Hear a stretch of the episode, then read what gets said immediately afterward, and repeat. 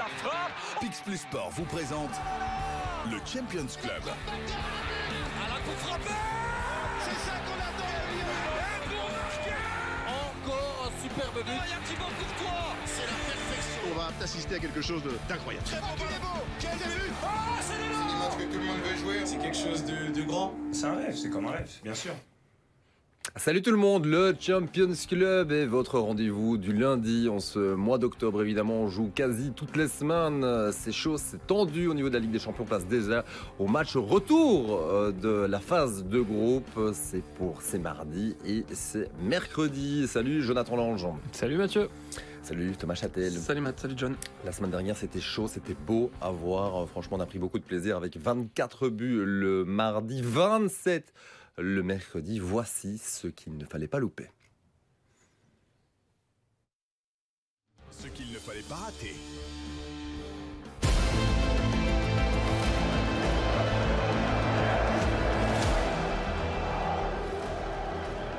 Ça c'est une occasion de but Et c'est but d'ailleurs Il est de retour Plus que jamais La frappe maintenant, et il est pas mal et Le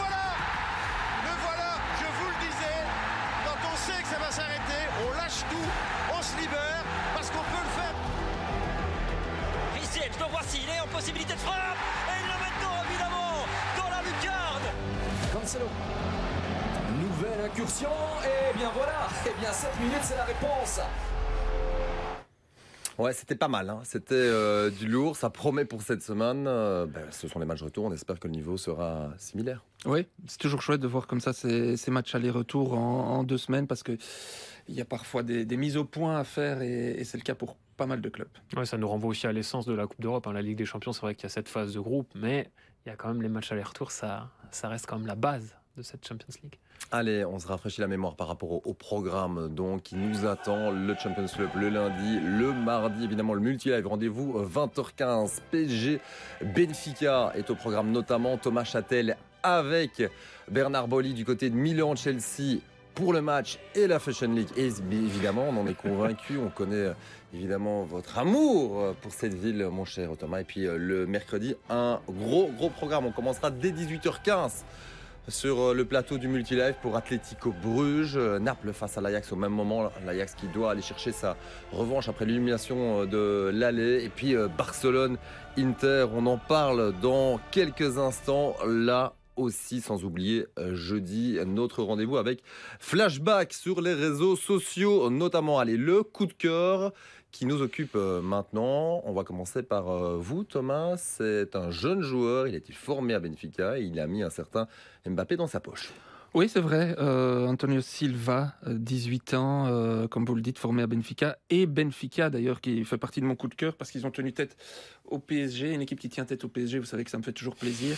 Euh, N'est-ce pas, John? Euh, Un Roger Schmidt qui a trouvé la bonne formule, en fait, dans cette équipe, euh, dans un 4-2-3-1 très équilibré, avec un, un, bloc défensif compact et solidaire, et un quatuor euh, offensif assez, assez déroutant, hein, notamment Rafa Silva. Neres, euh, Ramos et Jao Mario. Euh, et dans le milieu, Pérez et soutenu par par euh, Pérez en effet. Euh, Antonio Silva euh, est une est une révélation, hein, clairement. Et finalement, c'est pas lui hein, qui a pris la place euh, de Vertonghen. Hein. C'était euh, Morato, le défenseur central brésilien gaucher, euh, mais qui s'est blessé. Et c'est Antonio Silva qui maintenant joue. Mais du coup, voilà, c'est une des raisons pour lesquelles Vertonghen est rentré à contre-cœur, on le rappelle, à Anderlecht. Ouais, fameux visier hein, du côté de Benfica qui, on le rappelle, a, a remporté la Youth League euh, au printemps dernier, victoire 0-6 en finale face à, à Salzbourg. Ça en dit long évidemment sur les qualités des jeunes euh, là-bas au, au, Portugal. Jonathan C'est pas un 0-6, moi c'est un 1-6 que j'ai envie de retenir. C'est celui infligé à, par le Napoli à l'Ajax. Franchement, euh, pour rester un petit peu dans la thématique de la belle histoire de la semaine dernière euh, avec Gvara, on, l'a vu encore euh, brillant ce géorgien. Zambo Anguissa, honnêtement, je l'attendais pas à ce niveau-là pour l'avoir quand même pas mal suivi quand il était à l'OM à l'époque. Raspadori, c'était impressionnant aussi. Donc voilà, collectivement, ce que fait le Napoli depuis le début de la saison, c'est vraiment très cohérent. Et juste un chiffre, euh, la dernière fois que l'Ajax en avait pris autant, c'était en 1964. Thomas Châtel n'était pas né. Euh, c'était un 9-4 contre le Feyenoord. Donc voilà, franchement, très très impressionnant ce qu'a fait euh, le Napoli. Avec un but ce, ce jour-là d'un certain Cholito, le fils du Cholo. Le Cholo, parlons-en d'ailleurs dans la page qui concerne Bruges. Nos No sweat, no glory. Bruges accueille l'Atlético de Madrid. Ben, C'est l'heure du grand test pour les Brugeois. L'ancien Barcelonais qui est passé, il peut aller au bout. Le centre et le but Il y est C'est Soa qui est là Ils sont là les Brugeois Jungla avec le ballon dans le rectangle. Buchanan qui se retourne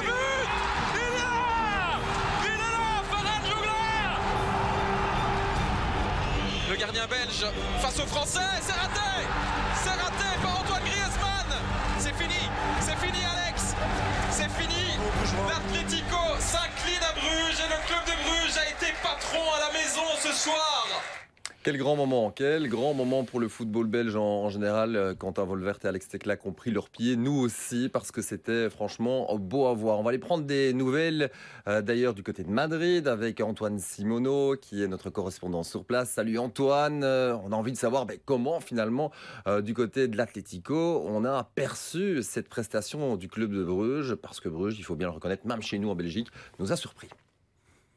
bah, l'équipe de Bruges. Euh, alors, elle m'avait déjà fait thème en 2019 euh, en, en Ligue des Champions de, de Bruges, qu'elle a arraché euh, les dernières minutes. Là, on, on a redécouvert une équipe extrêmement euh, cohérente, avec beaucoup d'intensité. Des joueurs fins, qui ne recherchent non plus à faire des On a, on, a quelques coupures là, Antoine. On a quelques coupures. On va essayer de régler tout ça avec euh, toute notre équipe qui, travaille en, régie parce qu'on ne perçoit pas bien le, message. Euh, on, revient vers vous dans quelques instants. Thomas, euh, c'est vrai que ben, Bruges a été euh, énorme avec un, un 7-0 aussi au niveau du, du goal average en trois matchs. Oui, c'est là que c'est très impressionnant qu'on on a vraiment ressenti qu'il y avait un cap qui avait été passé, non seulement pour cette équipe de Bruges, mais pour tout le football belge. Euh, et c'est assez important d'avoir d'avoir percé ce plafond de verre, en fait. Plus rien n'est interdit pour ce club de Bruges-là, mais il va falloir finir le travail. On se rappellera, on l'a déjà dit ici, que la saison passée, ils étaient aussi très très bien partis. Et donc, attention, euh, tout n'est pas, tout n'est pas joué. Maintenant, ce cas de figure avec une équipe qui, qui commence avec un 9 sur 9 est déjà arrivé à 81 Exactement. reprises depuis le début euh, de bah, l'histoire de la Ligue des Champions et, et à chaque fois les, les équipes se sont qualifiées. Ouais, à chaque fois ils se sont passés. Et c'est vrai que quand Thomas parle de l'ensemble du football belge qui doit tirer bénéfice de ça, je le rejoins parfaitement parce que la dernière équipe belge qui s'est qualifiée pour un huitième de finale de Ligue des Champions, c'était la Gantoise. Mais je ne veux pas dire que c'est un accident heureux, mais c'était quand même pas aussi prévisible que ce que Bruges fait. Bruges, il y a une vraie montée en puissance. Antoine, dans ce qu'on a pu entendre, il avait déjà été impressionné à l'époque parce que Bruges avait fait contre le Real Madrid. Et là, on sent vraiment que les étages de la fusée se sont bien mis en place et qu'on a une mise à feu et euh, elle va être en orbite en huitième de finale de la Ligue des Champions. Et ce qu'ils font, c'est vraiment très très impressionnant. Ils se sont réellement fait un nom sur la scène européenne, en fait. Hein. Bruges est reconnu partout maintenant. Et ça, c'est le, mérite euh, du duo de, dirigeants euh, du côté de Bruges, qui s'est d'ailleurs associé à un nouveau directeur sportif, Tom Caluet. L'ancien de, de Malines. Allez, on va faire encore un, un petit test du côté de, de Madrid. Antoine, est-ce que ça va mieux? Euh, bah, J'imagine que ça a toujours bien été pour vous. Euh, Voilà, ça fait partie évidemment euh, de la technologie qui parfois fait des siennes. Moi, ça va très bien.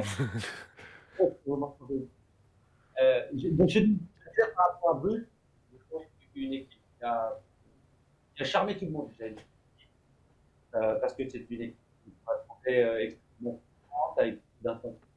Les joueurs aussi ne pas forcément. euh, Ouais, ça, ça ne fonctionne pas comme on le souhaiterait, Antoine. On est vraiment désolé. Euh, Il y a des jours comme ça où, rien ne va, un peu comme euh, l'Atlético finalement à Bruges. C'était la semaine dernière. On espère pour l'Atlétique ça ira mieux. On est vraiment désolé euh, par rapport à cela. Problème évidemment un, un de- qui n'est pas du tout lié à notre bonne volonté. euh, vous l'avez bien compris. Euh, Jonathan, vous connaissez bien Antoine. Euh, on, on se doute évidemment que, bah, que l'Atlético euh, n'a pas été étonné, mais qu'il est grand temps de se relever euh, mercredi en sachant que l'Atlético a gagné face à Gironne ce week-end, 2 buts 1, 2 buts de Correa. Mais euh, bah, il est grand temps de mettre les points sur les i. Ouais, c'était hyper, hyper, hyper poussif. Euh, et avec notamment ce deuxième but qui est un cadeau hein, du gardien, un cadeau royal. Quand on s'appelle Juan Carlos, le gardien de Rijon, c'est un peu facile. Mais plus sérieusement, on a entendu des sifflets quand même euh, au Wanda Metropolitano, ce qui montre euh, qu'il y a quand même pas un malaise, mais on s'inquiète. Et euh, ok, Correa a marqué deux buts, mais est-ce que l'homme du match, c'était pas Oblak avec deux parades déterminantes sur des frappes lointaines qui ont encore prouvé que c'est vraiment l'un des meilleurs gardiens du monde aussi? Et quelques heures plus tard, finalement, bah, le club de Bruges a été défait. 0-2 face à Westerlo. Alors celle-là, on l'avait pas vu arriver parce qu'en en près de 30 ans, Westerlo n'avait gagné qu'à une seule euh, et unique euh, reprise. D'ailleurs, c'était Pelic à l'époque qui avait euh, gagné, qui avait marqué le seul et unique but de, la rencontre. Bruges qui passe à côté. Alors ça peut arriver, mais il y a quand même pas mal de gars qui n'ont pas gagné des points. On pense à Lang, on pense surtout à Yaremchuk. Oui, c'est vrai. Maintenant, il euh, ne faut pas sous-estimer le poil à gratter qui est Westerlo hein, euh, dans notre mm. championnat cette saison. Ils l'ont fait à, plusieurs reprises déjà cette, cette saison. Et, mais, euh, ce qui est inquiétant finalement, ce sont les lendemains européens de Bruges. Oui, mais c'était déjà c'était le standard. C'était pas évident déjà contre un standard. On le sait dans quelle forme ils sont. Donc je veux pas trouver des excuses à Bruges, mais c'est chaque fois ils sont tombés sur des adversaires coriaces. Maintenant, c'est clair que Oufkens a fait un choix pour, pour, pour faire tourner son, son équipe. Ici, il y en avait six de changements et que c'est indéniable que ces joueurs du genre Mata, du genre Yaremchuk n'ont pas encore de, rythme. Et ça s'est ressenti très très fort. Est-ce qu'il risque de penser encore à cela dimanche prochain en allant à Anderlecht en se disant ben, quand je fais tourner mon équipe, ça ne fonctionne pas? C'est possible, mais moi je crois que c'est par contre impossible pour un coach à l'heure actuelle dans, dans, le football, avec euh, une saison comme celle-ci, avec le, le Coupe du Monde, de ne pas euh, utiliser tout son noyau. Et, d'ailleurs, il aurait tort parce qu'il perdrait des, garçons comme Yarimchuk s'il leur donnait même pas cet enjeu-là. Donc moi, je crois qu'il doit continuer comme ça. Et après, euh, vous savez comment fonctionne notre championnat et, vous savez, euh, et Bruges le sait mieux que quiconque, que, la route est encore très très longue. Donc c'est pas ces points-là qui doivent faire paniquer. Et je pense qu'ils doivent surtout se reconcentrer sur, sur demain. Non, et puis il faut renverser le problème. Quand on prend les garçons qui ont été titularisés contre Westerlo samedi, que ce soit un Noah ou un Romania Remchuk ou Clinton Mata, qui revient de blessure, on le sait, il serait titulaire dans n'importe quelle autre équipe du championnat. C'est juste ça, je pense que c'est assez factuel. Après, il y a une autre dimension aussi, c'est que toutes les équipes de Pro League, quand elles vont jouer contre Bruges, elles vont jouer un match de Champions League parce qu'elles vont vouloir se payer l'équipe qui brille en Ligue des Champions. Ça, c'est vraiment une dimension psychologique qui est ultra, ultra importante. Et Oufkens doit faire tourner parce que de toute façon, il a un, effectif qui a été construit pour aussi. Et là où contre le Standard, il y avait eu clairement euh, une décompression, un problème de mentalité, ici contre Westerlo, c'est surtout un problème de finition. Hein. Euh, clairement, que ce soit Van Aken, Yarimchuk, euh, c'était des buts qu'il fallait marquer. Bon, allez, euh, on va retenter une nouvelle fois. Jamais 203. J'espère que pour le coup, euh, l'expression ne correspond pas. Antoine, croise les doigts. Est-ce que vous nous entendez? Et surtout, est-ce que nous allons vous entendre? Alors, moi, je vous entends. Est-ce que c'est bon de votre côté? Hmm, J'ai des doutes. J'ai des doutes. allez, encore une petite phrase pour la route et on aura tout tenté. Euh, Mathieu Non. Pas du tout. Non, non, c'est saccadé, malheureusement, un peu à, l'instar, euh, malheureusement, de ce qui se passe euh, du côté euh, bah, des deux clubs, que ce soit sur la scène européenne ou, en, championnat. C'est pas grave, Antoine, on se retrouve très bientôt et toutes nos excuses, évidemment, pour ce petit souci. On, on, va encore quand même poursuivre au niveau de l'Atlético, puisque il y a quelque chose qui a, changé, c'est un paramètre très important, c'est Griezmann. Griezmann qui est libéré cette fois-ci. Ouais, ça y est, c'est vrai que c'était une situation un petit peu euh, bancale, hein, la situation du Français, où il ne pouvait jouer que 30 minutes par match. Euh, parce qu'il y avait une clause comme ça dans, dans, son prêt. Donc voilà, il va signer, il va s'engager définitivement en faveur de l'Atlético Madrid. Il a fait un gros effort salarial. Et Antoine Griezmann, c'est un soldat, euh, mais c'est un soldat doué euh, de Diego Simeone. On l'a encore vu passer décisif ce week-end. Il a pris ses responsabilités aussi sur le penalty euh, lors du match aller contre Bruges. Il avait montré aussi quand même sa qualité de passe et sa qualité de pied en mettant sur orbite Morata une ou deux fois. Donc, voilà, ça reste un élément clé quand même de cette équipe. Ouais, il a été bon contre, au-delà de son penalty manqué contre Bruges. Et, je pense qu'en effet que l'Atlético en a, en a besoin. Et puis lui, pour sa carrière, pour la Coupe du Monde qui arrive, bah, il doit il doit se remettre à jouer des matchs entiers. Très bien. Juste un petit mot quand même pour finir, une petite stat euh, qui concerne Karl Hufkens. Trois victoires pour commencer en Ligue des Champions dans sa carrière, c'est un privilège. Euh, il y a Pep Guardiola, Roberto Di Matteo, Tito Villanova, Diego Simeone et Andy Flick qui l'ont fait. Ils sont allés euh, tous en finale de Ligue des Champions cette année-là, sauf Villanova qui s'était arrêté en demi. Donc, donc ça sent bon. Un heureux ça sent bon pour Karl, pas de souci malgré cette défaite face à Westerlo. Bon, on parle d'un autre coach maintenant parce que lui, il a quelques soucis, c'est Roberto. La compo de Roberto avec Griezmann. De nouveau le débordement et l'arrêt de Simon Mignolet parce que je pense que ça prenait le cadre. Morata qui est parti dans la profondeur. Morata et la sortie de Mignolet.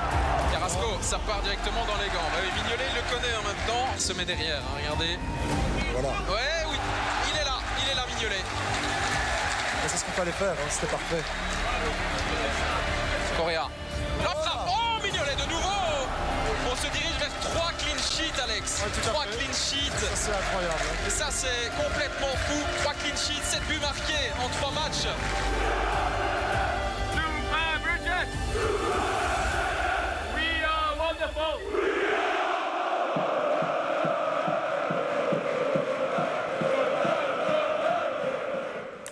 Un super Mignolet, vraiment face à l'Atleti. Mignolet bah, qui euh, confirme qu'il est euh, le meilleur derrière Thibaut Courtois. Thibaut Courtois qui, qui serait de retour a priori euh, le, le week-end prochain. Ouais, on vise le classico pour Thibaut Courtois. Et petite question avant le quiz quand même.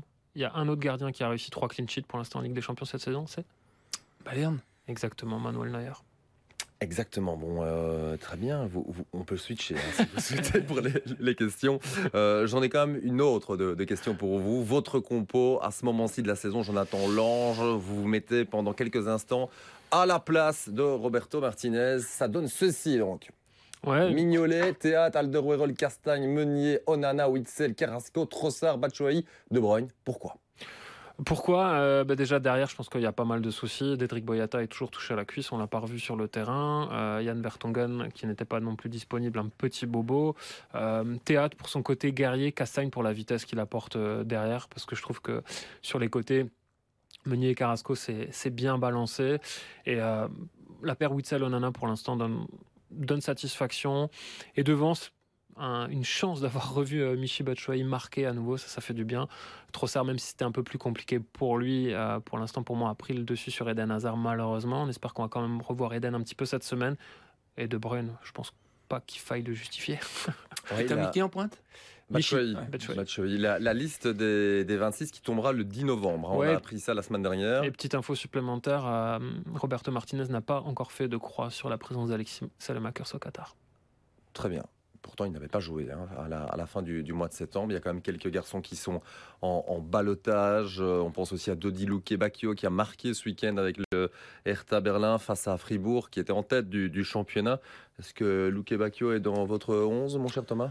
Non, il ne l'est pas parce que ben, dans, dans sa position, euh, Trossard, euh, De Bruyne sont indéboulonnables pour moi en soutien d'un Batshuayi et buteur encore euh, ce week-end. La différence avec John, c'est que pour Ah, Il y a quand même une surprise.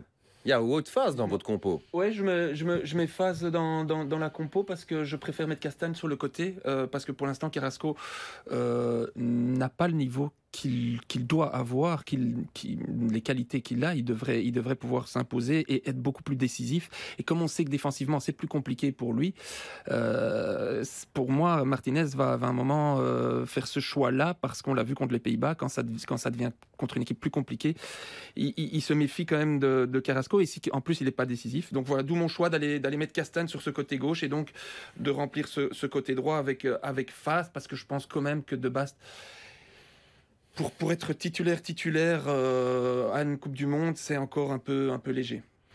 On est un peu sur un choix par défaut, je trouve, pour ce poste d'axial droit, hein, sans, sans être Ouais. méchant. C'est vrai que Castagne, moi je l'ai mis à ce poste-là, Thomas l'a mis dans le couloir gauche. On sait que chez lui, il y a une volonté aussi de s'installer enfin à un poste. On dit généralement que les polyvalents sont les meilleurs remplaçants. Euh, c'est un peu la, la démonstration par l'absurde là. Moi, face, j'ai quand même quelques doutes. hein. Euh, là, il est parti à Leicester, il doit diriger ce transfert dans une équipe en grande difficulté aussi. C'était compliqué pour lui ce week-end. Très bien, on va garder encore un, peu de, temps hein, pour euh, l'immanquable, de cette semaine. Là aussi, on aurait pu euh, placer un S au niveau euh, de l'immanquable parce qu'il y a des, belles affiches. Mais Barça Inter sera l'affiche qui nous préoccupe cette semaine.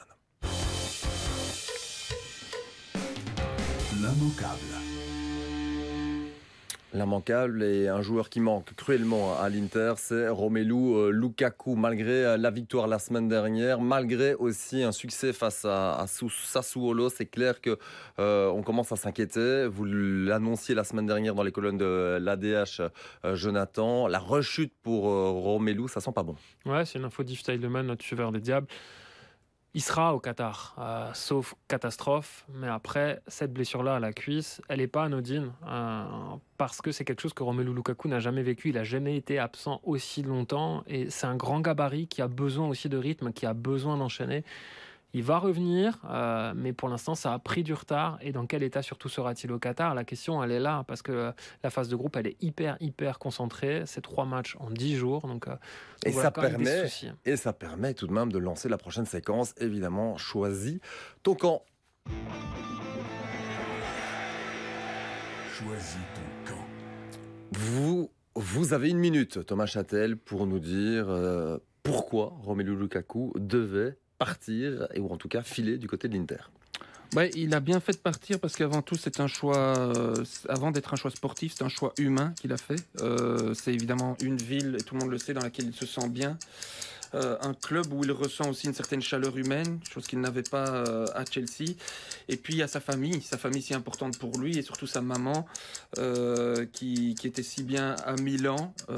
Sportivement, euh, c'est dépendant du coach, évidemment, un choix comme celui-là, euh, du coach en place. Inzaghi le tient euh, en haute estime, mais sera-t-il là encore dans un mois? Personne ne le sait.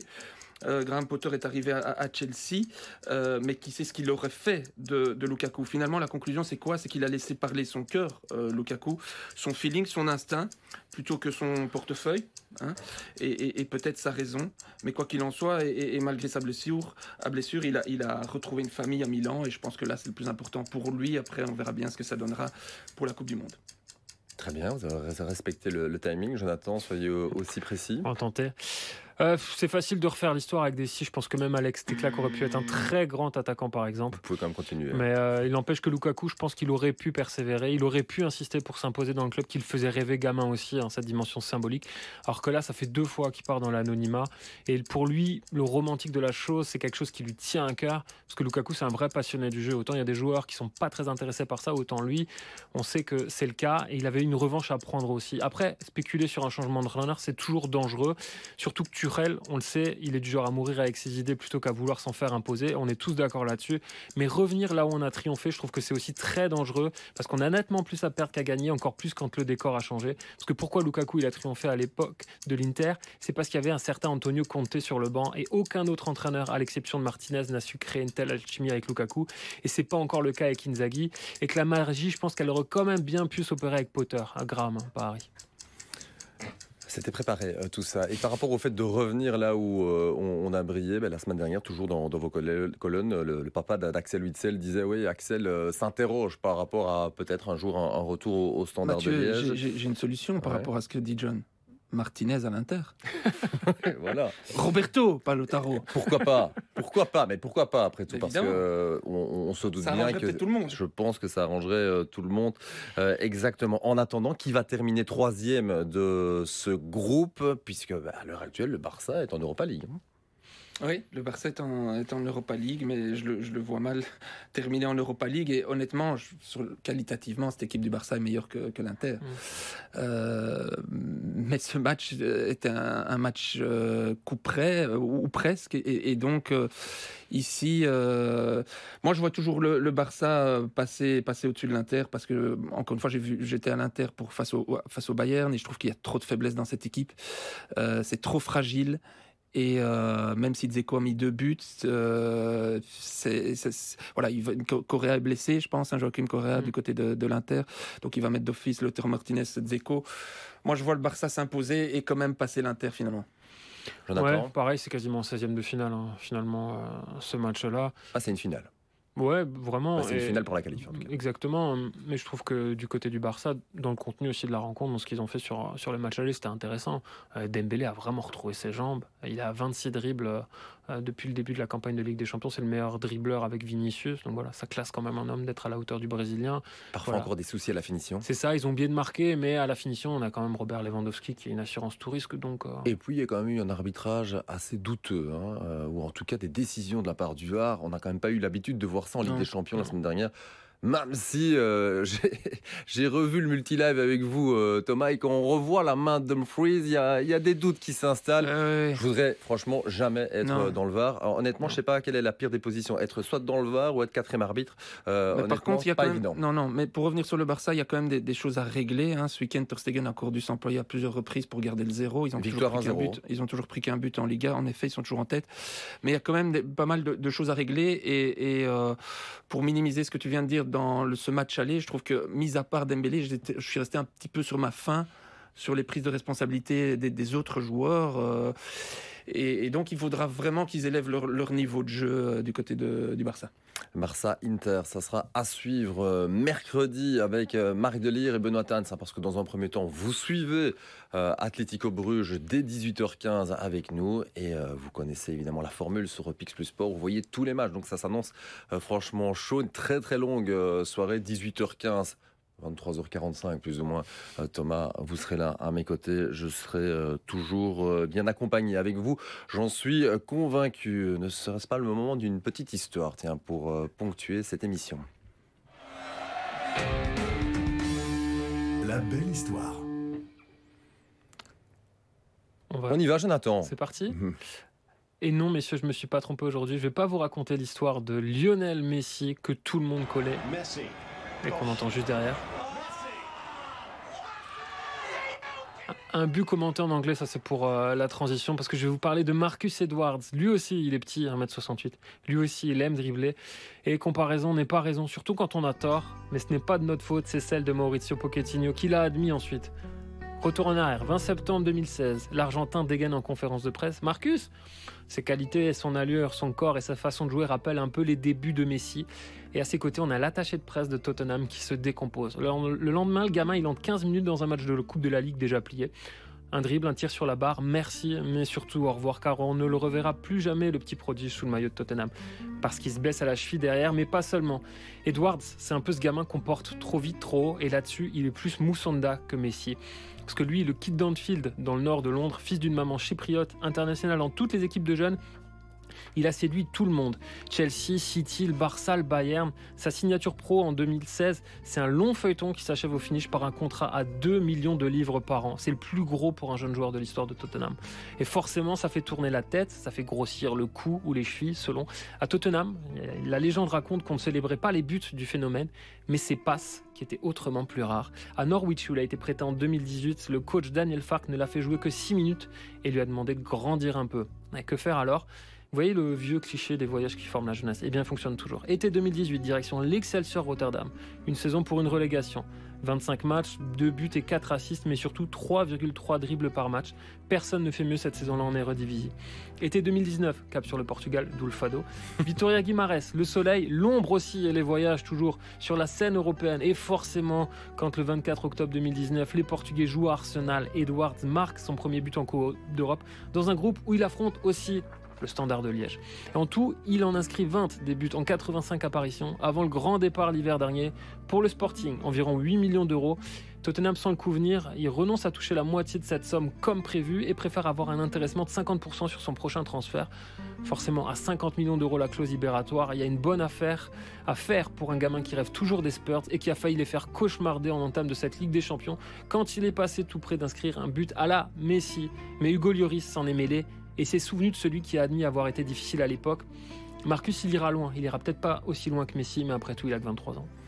Merci Jonathan pour cette belle histoire, pour ce beau voyage. hein. On, on était, euh, grâce aussi au, au Fado, un peu du côté de Lisbonne, le Sporting qui doit absolument se réveiller après la, la dégelée de la semaine dernière face à Marseille. Ah, ils ont réussi à perdre contre Marseille. C'est pas à la portée de tout le monde en Ligue des Champions. Et, et quel, euh, quel dégelé d'ailleurs, 4 buts au, au- au total. Bon, c'est peut-être le moment aussi de, de prolonger euh, ce, cette belle histoire avec un, petit quiz. Ouais, un petit quiz. On a parlé de buts, on a parlé de joueurs anglais. Vous me voyez venir. Les meilleurs buteurs anglais de l'histoire de la Ligue des Champions. Allez, c'est parti. 30 buts pour un seul club en Ligue des Champions que j'ai gagné en 2008. Je suis le meilleur buteur de l'histoire de la sélection anglaise Owen et de Manchester United. Je suis Wayne Rooney. 1-0. Jeu de mots pourri, on pourrait faire de ma vie un livre. J'en suis à mon troisième club pro et je suis le seul de cette liste encore en activité. Sur mes 25 buts, 4 m'ont été offerts par Kevin De Bruyne. Je suis un joueur de Manchester City qui est passé à Chelsea cette saison. Euh, Sterling. Un but partout. Joueur, je ne disais rien. Consultant, on a découvert que j'avais la langue bien pendue. J'ai gagné deux fois la Ligue des Champions en 99 et en 2008. Kevin De Bruyne m'a chippé le titre de meilleur roue de l'histoire. Je suis. Ah, euh, Shearer. Non. Milieu de Ah, terrain. Ah, Scholes. Scholes. Ah, ah, un demi-point pour chacun. Allez, j'ai pleuré en 2008 à Moscou, même si j'avais réussi mon tir au but. J'ai souri quatre ans plus tard à Munich contre le Bayern, parce que j'ai encore marqué mon tir au but, mais aussi parce que j'ai soulevé le premier cette coupe aux grandes oreilles pour Chelsea. Eh oui. Bien joué. Et je match. Pense que c'est deux. hein. 2-1. Attention, égalisation ou pas? Je suis l'homme qui a initié la révolte à Istanbul, celui qui a posé la première pierre face à l'AC Milan, celui qui a ensuite provoqué le pénalty du 3-3. Je suis une légende des Reds. Je suis Gérard.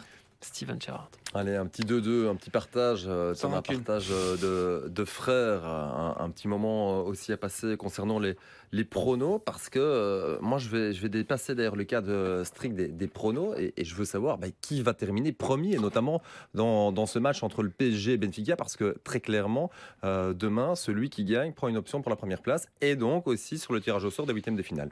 Ouais, clairement. Ouais, euh, je dirais une victoire du PSG. Idem.